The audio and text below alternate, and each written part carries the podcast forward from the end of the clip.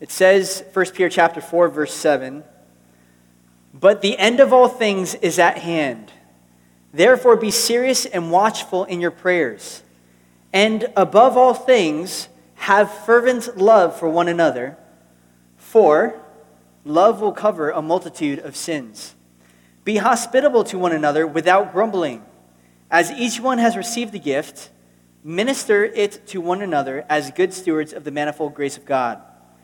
If anyone speaks, let him speak with, as with the oracles of God, or as the oracles of God. If anyone ministers, let him do it as with the ability which God supplies, that in all things God may be glorified through Jesus Christ, to whom belong the glory and the dominion forever and ever.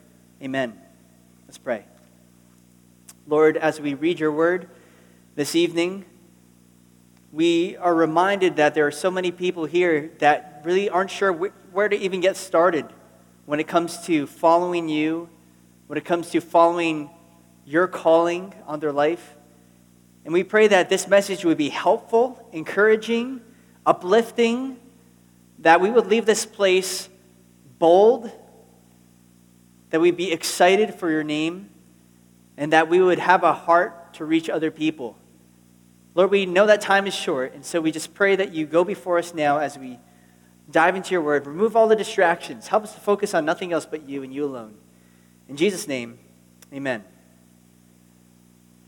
When I was your age, actually, my freshman year, my very first mission trip was to Hungary. And I didn't, I haven't been back to Hungary since 2004. So I went there twice. But I was very different when I was a freshman, thankfully, by the grace of God. If I was the same person when I was a freshman, that means I would have not matured in, what, 13 years, which is really sad. But here's the thing when I was 13, 14, and on a mission trip to Hungary, I still vividly remember everyone around the group did all these prayer circles. And they would pray together, and I'd be sitting there, and I was so antsy. To this day, I'm still antsy.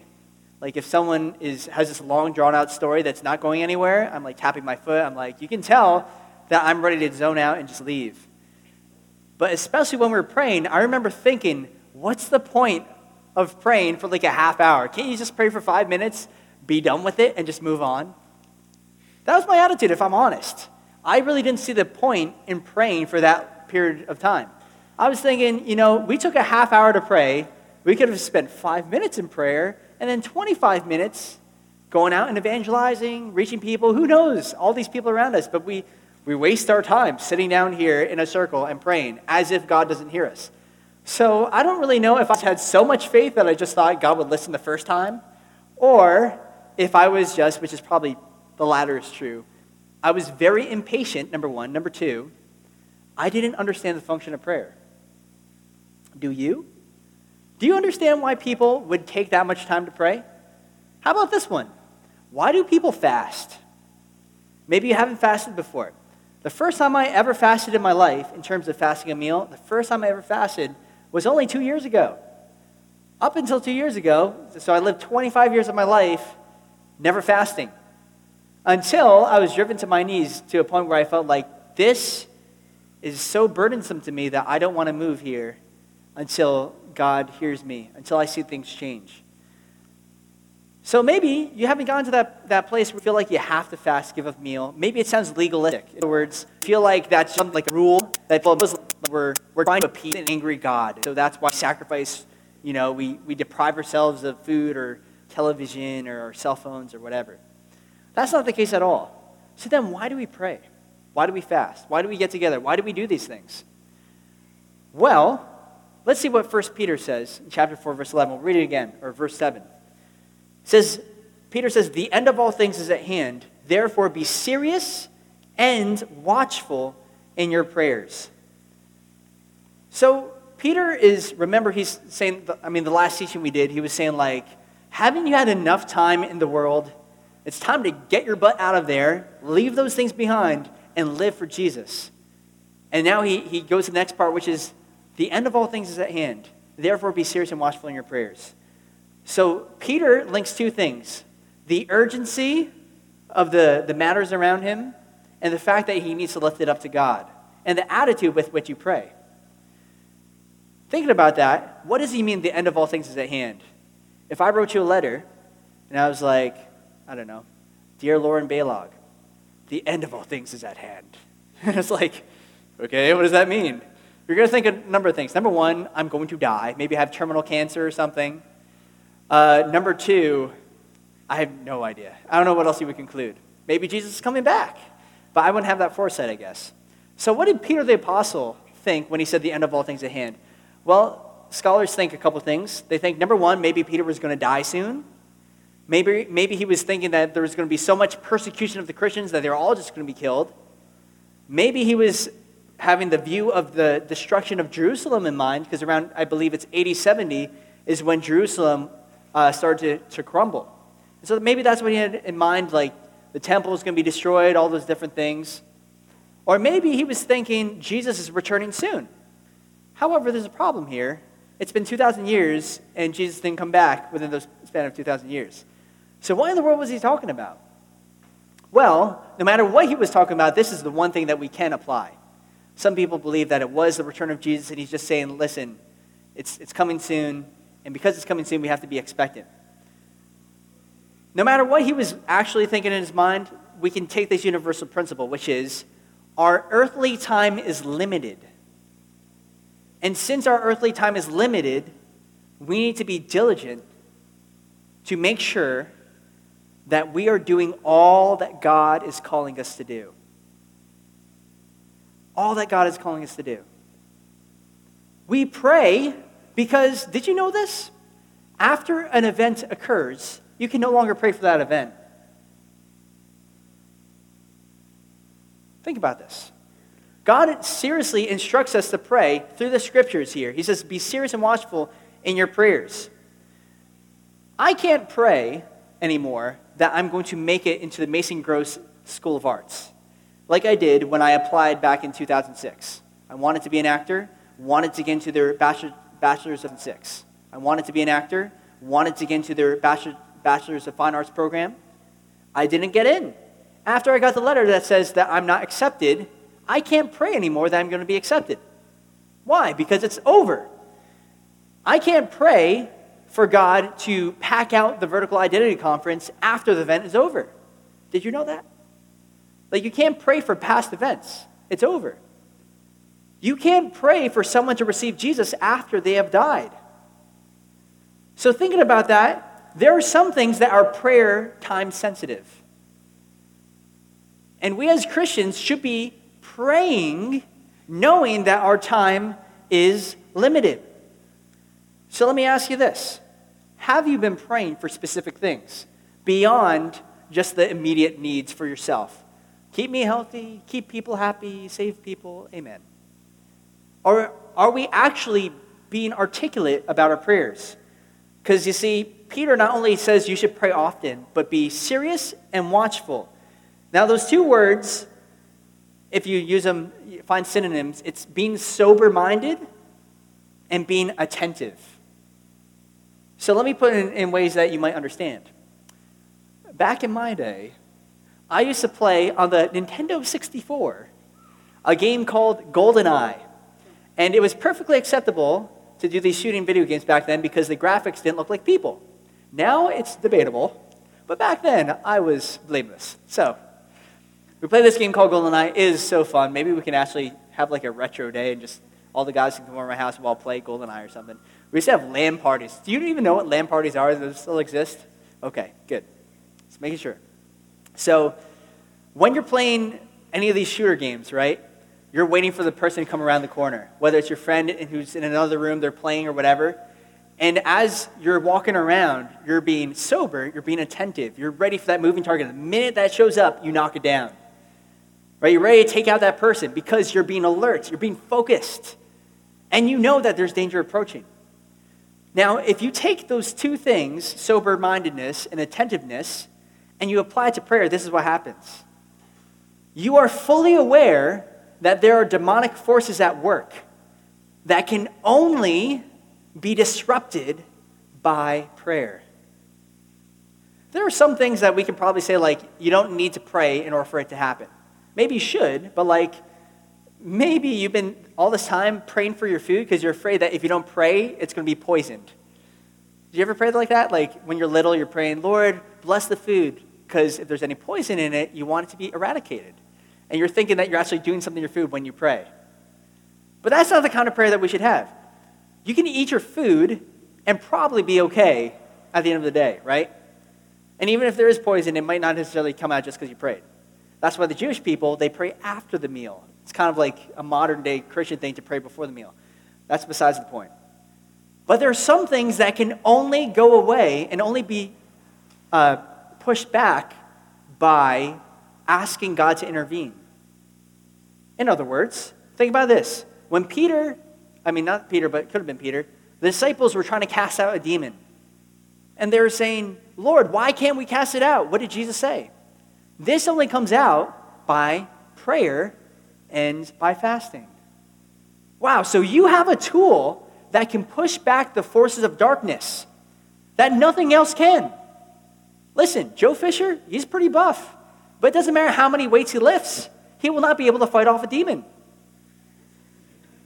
Like, we're not going to see on the UFC, UFC 200, like there's a demon versus Conor McGregor. You're not going to see that. Why? Because there are some battles that can only be won through uh, prayer, through God intervening. Ephesians chapter 6, verse 12 says, We do not wrestle against flesh and blood.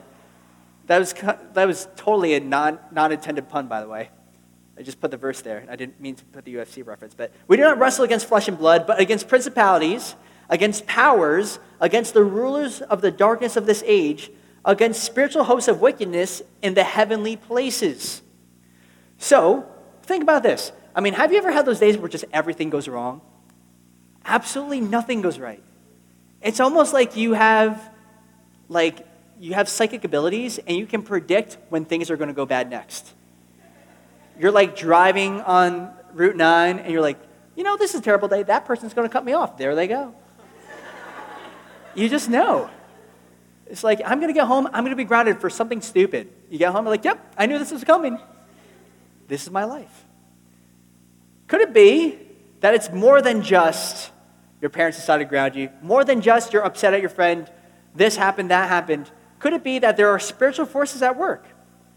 Now, I could be wrong. Maybe it really is you did something stupid and you deserve to be grounded. Maybe it really was the fact that there was a person who was just, you know, homicidal maniac and he cut you off from Route 9. It's possible. But what I found out is there are times that I'm just irritable for absolutely no reason. And perhaps that is the spiritual forces at work trying to disrupt me from the ministry that's right in front of me. Maybe you're having a bad day and if you just took the time to pray and say, Lord, I don't really know what's going on, but if there's anything, you know, spiritually weird, I just pray in the name of Jesus, you just move that away. Lord, if, if there's anything in my heart that you just remove that. When you pray like that, suddenly your joy returns.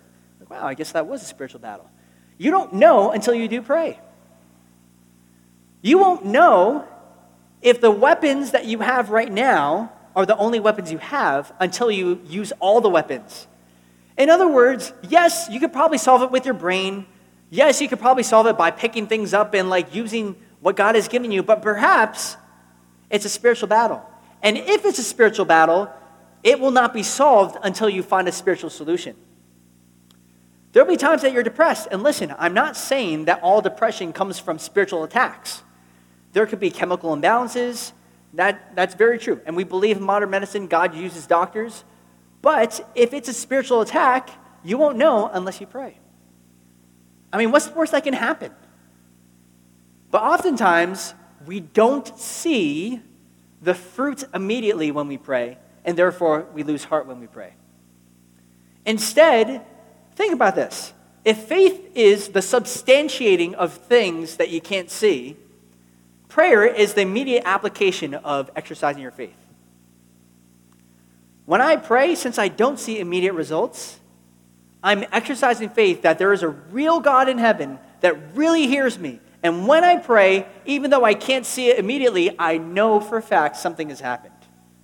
And that's how God desires his people to pray to him, to come to him, that we would call upon him, that we would be attentive in our prayer, that you and I, we would be like we're playing a first person shooter game.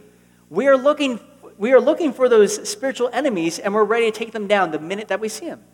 And when we're on a mission trip, we do this all the time. Like you're, you're upset at somebody and you say, you know what, let's stop and pray because maybe this is a spiritual attack.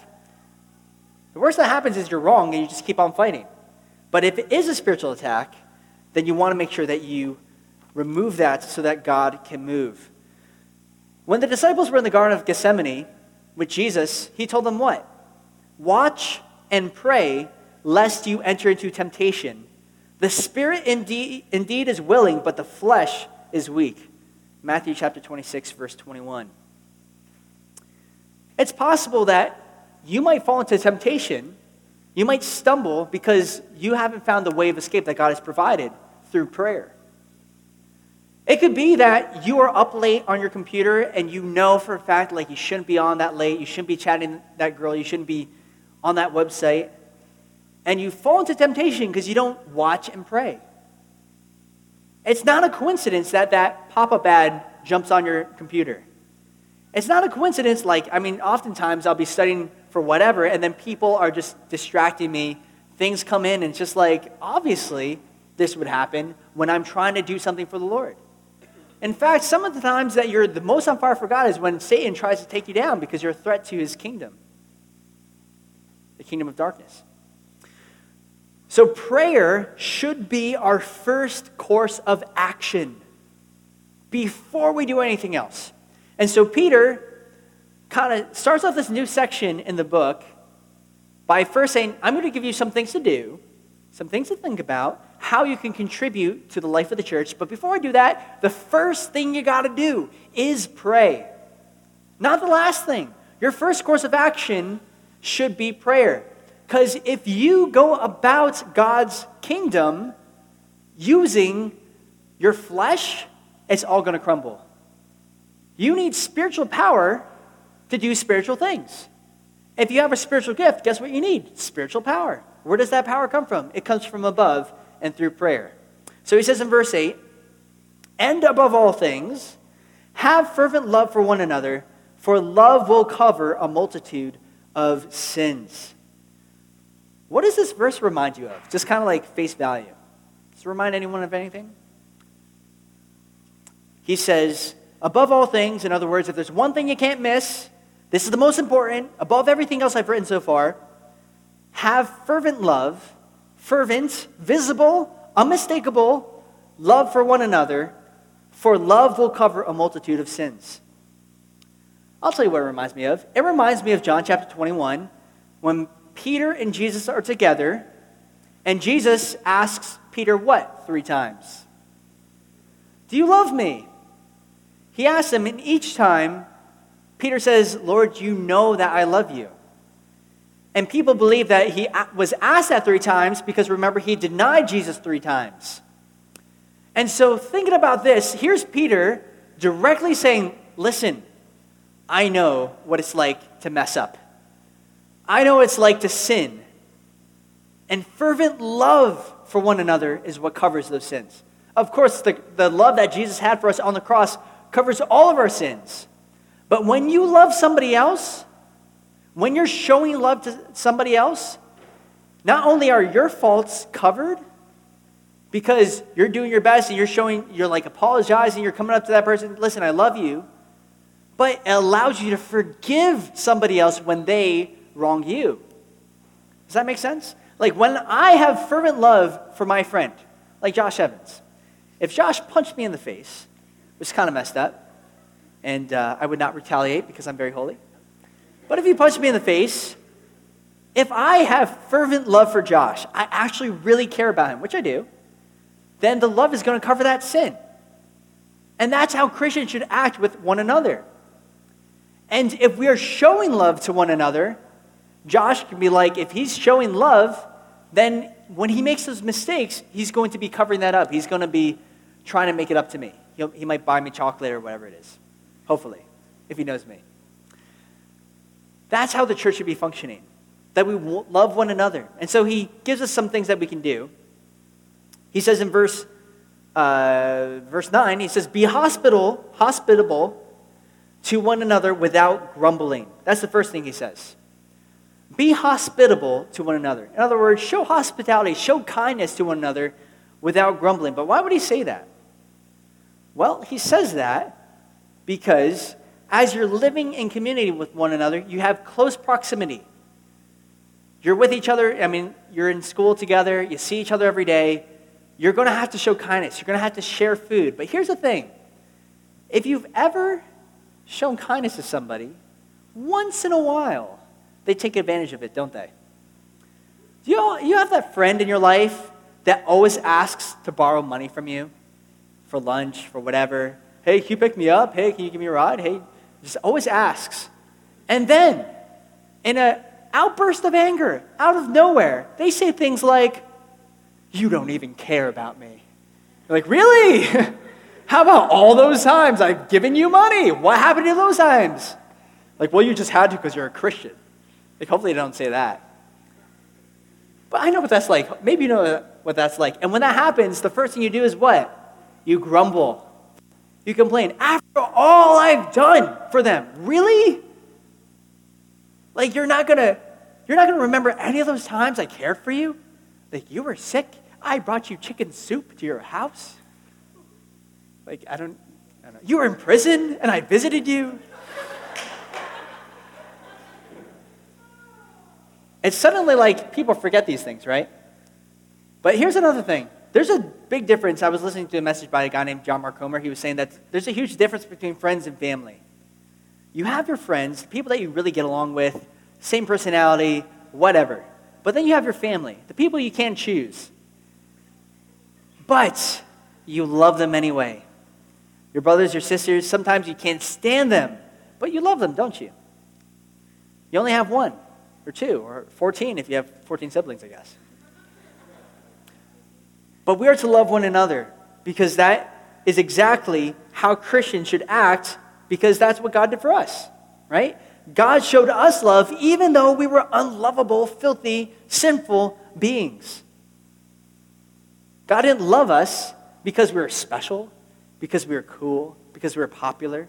He loved us because He chose to make us into beautiful creations, works of art each one that is gifted. And that's why he says in the next verse, as each one has received the gift, minister it to one another as good stewards of the manifold grace of God. Okay, we have a lot of different points that we can take in this packed verse. We're going to read the verse again, and then I'll just explain the points. Things that you might want to write down, because this is a really, really powerful verse. As each one has received a gift, Minister it to one another as good stewards of the manifold grace of God. Here's the first point there are no functionless parts of the body of Christ. There are no functionless parts of the body of Christ. It says here, everyone, each one, has received a gift. That word gift is charisma. We'll get to that in a second. Usually, when you think of gift, you don't think of charisma. Charisma sounds like energy, passion, excitement. And we'll understand that in two seconds. But first, you need to understand that you have a gift that God has imparted to you. And some of you, pay attention now, some of you feel like the spiritual appendix. Because you're just there. People really don't know why you're there, but you're there. And the only time that people even really notice you is when you cause pain in the body and then you explode everywhere. Actually, here's a good point though. They actually found a function for the appendix a couple years ago.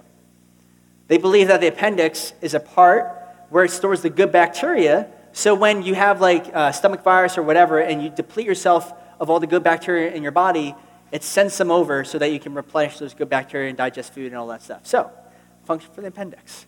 And there's a function for you. the fact of the matter is, God has imparted a gift to each and every one of you. There are no talentless people in God's community.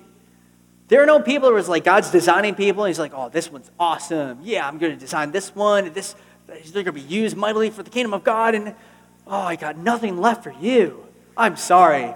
And they just, well, I'll use leftovers, and there you go, and you make something happen. God doesn't act that way with his children because he cares about each and every one.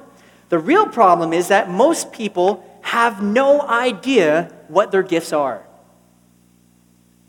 Right? It's not so much that you're a useless person, it's just you have no idea what your use is. So if I asked you to name some spiritual gifts, what would you say? What would you say? Why don't we just, by show of hands, raise your hand and you name some spiritual gifts? Anybody? Yes.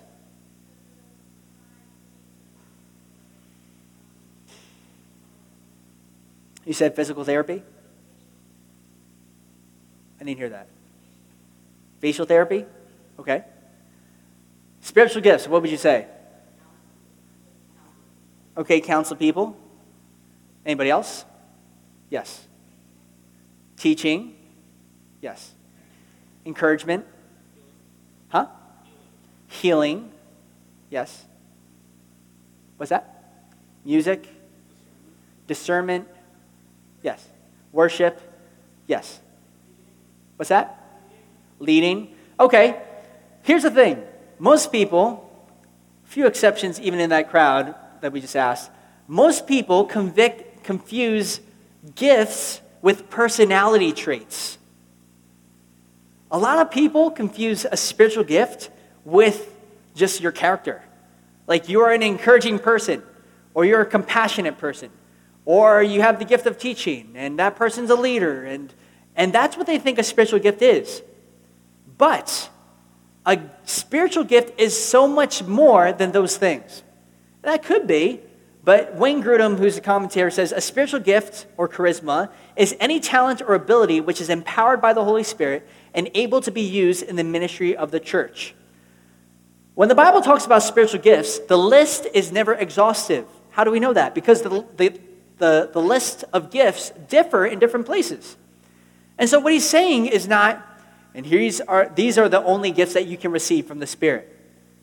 If you think about it, the word charisma uh, denotes something completely different than what we're used to. When we think of a spiritual gift, we're thinking personality trait. Charisma is energy, right? Passion, excitement. So it's more so of what are you excited about in the kingdom of God? That what drives you? What is something that you see lacking in the community and what do you want to impart to the community? Doesn't mean you have to be the best at it, but oftentimes that's how you find out what your gift is, is just by getting, getting your hands dirty and going and just working to bless other people. And so this list is actually very, ex, ex, um, very expansive. You can have all kinds of different spiritual gifts. You can have more than one. And it doesn't have to be these personality traits and feel like, oh, if I'm introvert, then I can't be gifted. Of course you can. You can be a writer. And can you be a writer that's filled with the Spirit and do it to the glory of God? Of course. Something really interesting is back when they were designing the temple in the Old Testament, it said that the Holy Spirit imparted gifts to the artisans. The people that were designing the temple were empowered by the Holy Spirit to make beautiful art. Could it be that art, being a talented artist, could be a spiritual gift? Of course. If it's a gift and it's empowered by the Spirit, of course it can. The question is, who are you using it for? Are you using it for the Lord or are you using it for yourself? Because there are no functionless parts of the body of Christ. He wants each and every one of us to be different and to be doing other things for each other, to bless each other. So the real question I would ask is not what is your spiritual gift, but what drives you? Where do you get your energy? What is the one thing that when you do it, it just feels like you were created to do it? Because it's quite possible that that one thing that drives you could be a gift that God has imparted to you. The question is, are you using that gift for yourself or for other people?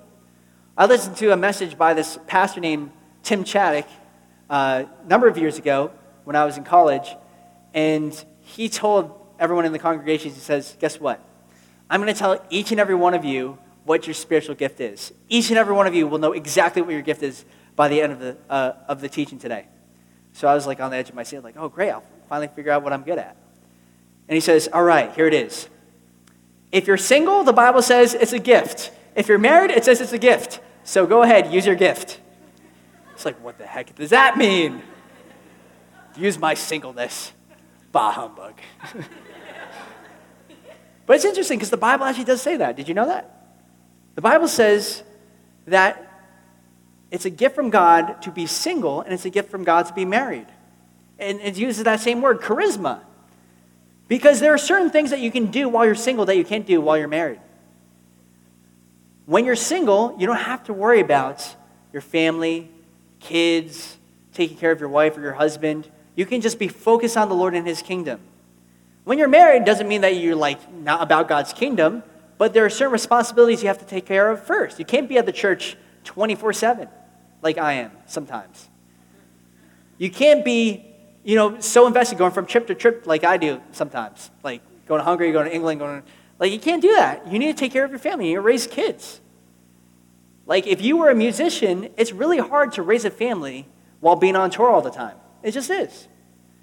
Now, that doesn't mean it's better. Paul says, I wish everyone was single like me. Like the verse in the Bible, you try not to read to jinx everything, you know? It's like, oh, I don't want to read that verse. Wish you all were like me. Like, no! But when you're married, there's a lot of things you can do that you can't do while you're single, which is why people get married, obviously. It's a gift. The point is, be content with what God has given you now. There's so many people that are always looking to tomorrow they don't, they don't think about the fact that God has given you a gift that you can use right now. Listen, everyone look up here. You don't have to wait till you're an adult to start using the gifts that God has given you. If you feel like God is stirring you up to teach others, you don't need a pulpit to do that. Maybe that day will come, but you can go over and teach other people. If you feel like God is giving you a gift of music and you're not fully there yet, but start practicing. If you feel like God is giving you a gift and it's in sports, like use that to bless other people. Don't wait around as if that day is going to come in 10 years because God wants to use each and every one of us today.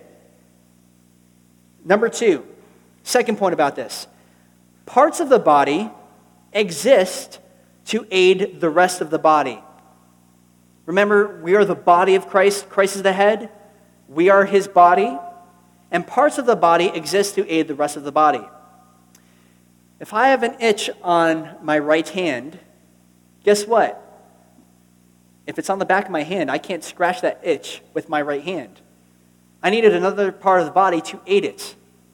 Just like hearing gives your entire body balance, parts of the body exist to aid the rest of the body. And we are to use the gifts that we have to minister to one another. Back when I was really into music, acting, photography, all those different things, each and every one of those things, I really believe for a while, they became an idol. Pastor Lloyd says this all the time. Your gifts can either be an idol or can be a tool. Do you worship it or do you use it to worship God, to the glory of God? And so uh, there was a time when I remember once again listening to a message. He was talking about, like, do you want to know how, whether or not your gift has become an idol? This one question. If you were to lose that thing, would you be devastated? Would you feel like you've lost your identity, a part of who you are? If God just closed the door, if He took it away from you? That's how you can tell whether you put an unhealthy emphasis on a good thing God has given you. A relationship? That's a great way to tell if you have put too much emphasis into a relationship that you've made that other person into an idol. What happens if you break up? Are you devastated? Do you lose a part of who you are? Is it a gifting? Is it music? Like if God said you will never play music, would that be the worst thing to you? And what's funny about that is before I heard this message, I was talking to one of my friends and we were talking about because I wanted to be a musician, and I've been playing in a band for a while. I was ready to just give up everything else, go on tour, and whatever.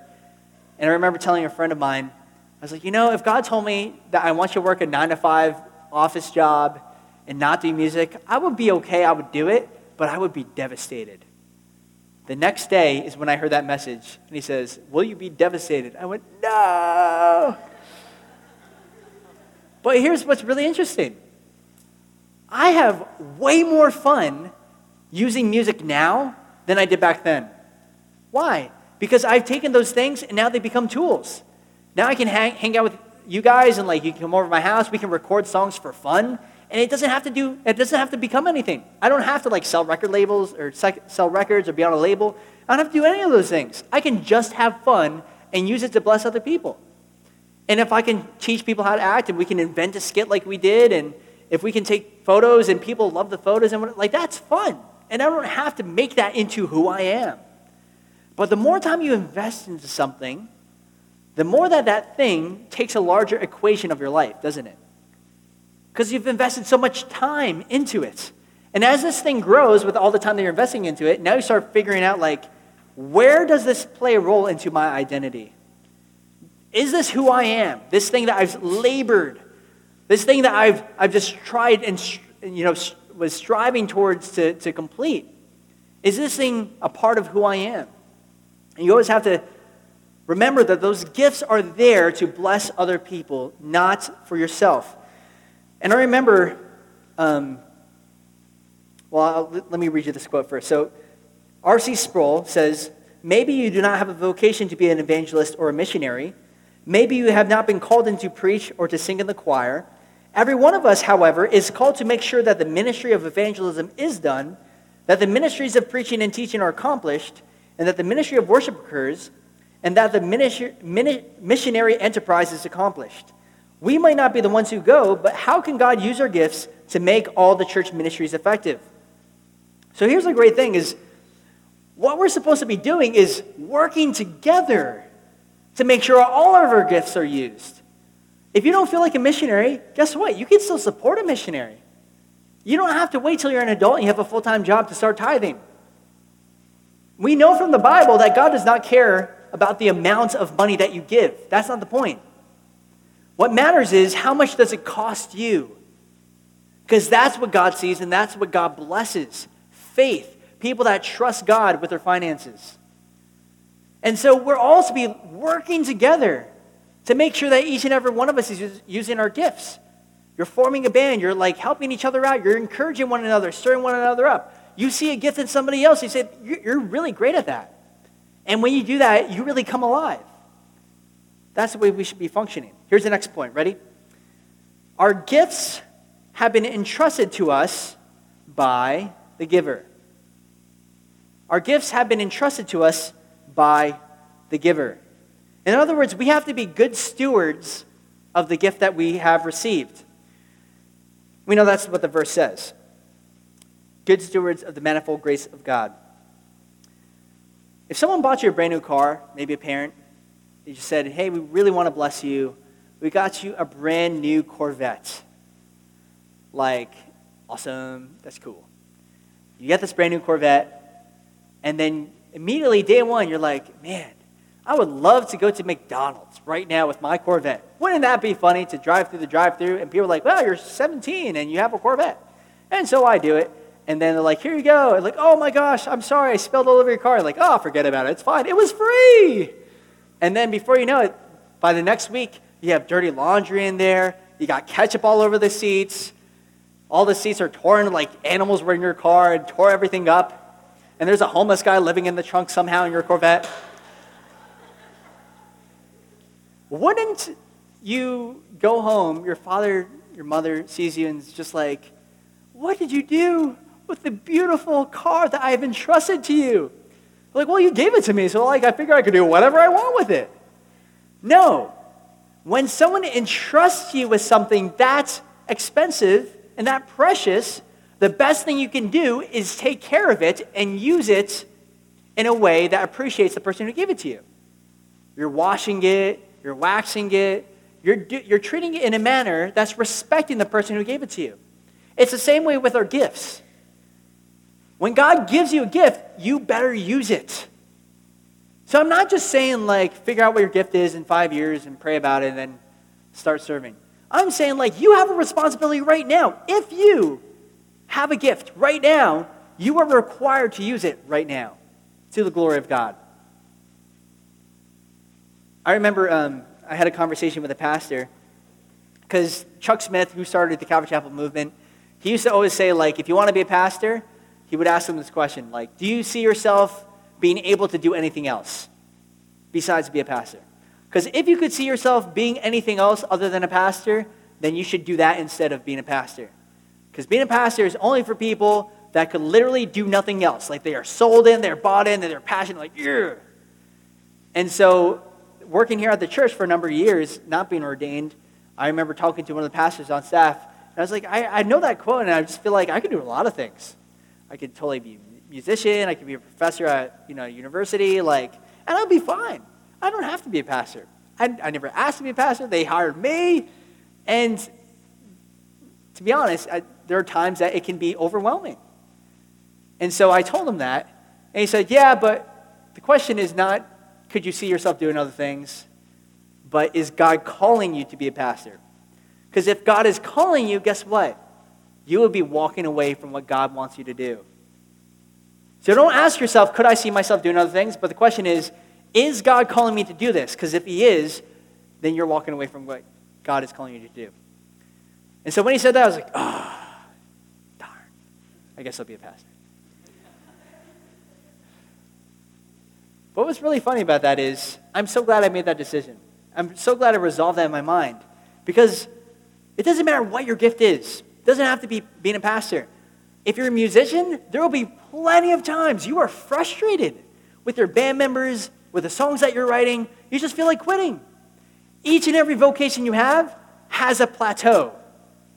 Where you're an artist, you've been working on this painting forever, and you're like, this is garbage. You're doing whatever it is that you're doing, and you feel like you've hit a wall. But when it's your charisma and it's your passion, it's the thing that drives you, it's the thing that God has gifted you with, you can endure past that point because you know this is God's calling. It's not your calling. You didn't ask yourself to be an artist musician. You didn't ask yourself to be a doctor, pharmacist, architect. It's God who called you to do that wherever you're called. So you using that gift is not up to you, it's up to God. So you being obedient allows you to get past that plateau so you can soar to a new height. That's all I'm saying. So he says in verse 11 If anyone speaks, let him speak as the oracles of God. If anyone ministers, let him do it as with the ability which God supplies. Then all things God may be glorified through Jesus Christ, to whom belong the glory and the dominion forever and ever. Amen. So, if you're going to speak, use it with God's power. If you're going to minister, use it with God's ability.